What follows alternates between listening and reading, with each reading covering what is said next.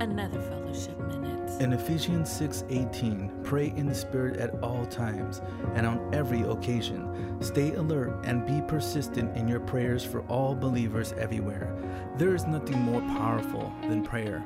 Prayer is the ultimate communication that we have between us and God. Every day, every morning, we wake up, we go to God. And how do we do it? Is through prayer.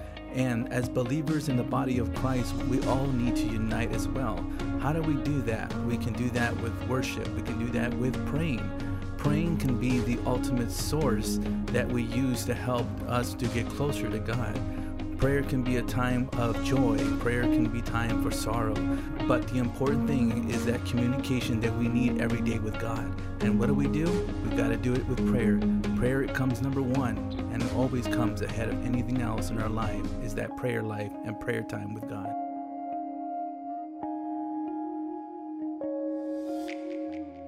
Fellowship Minute is provided by Fellowship.fm and Angel Broadcasting Network.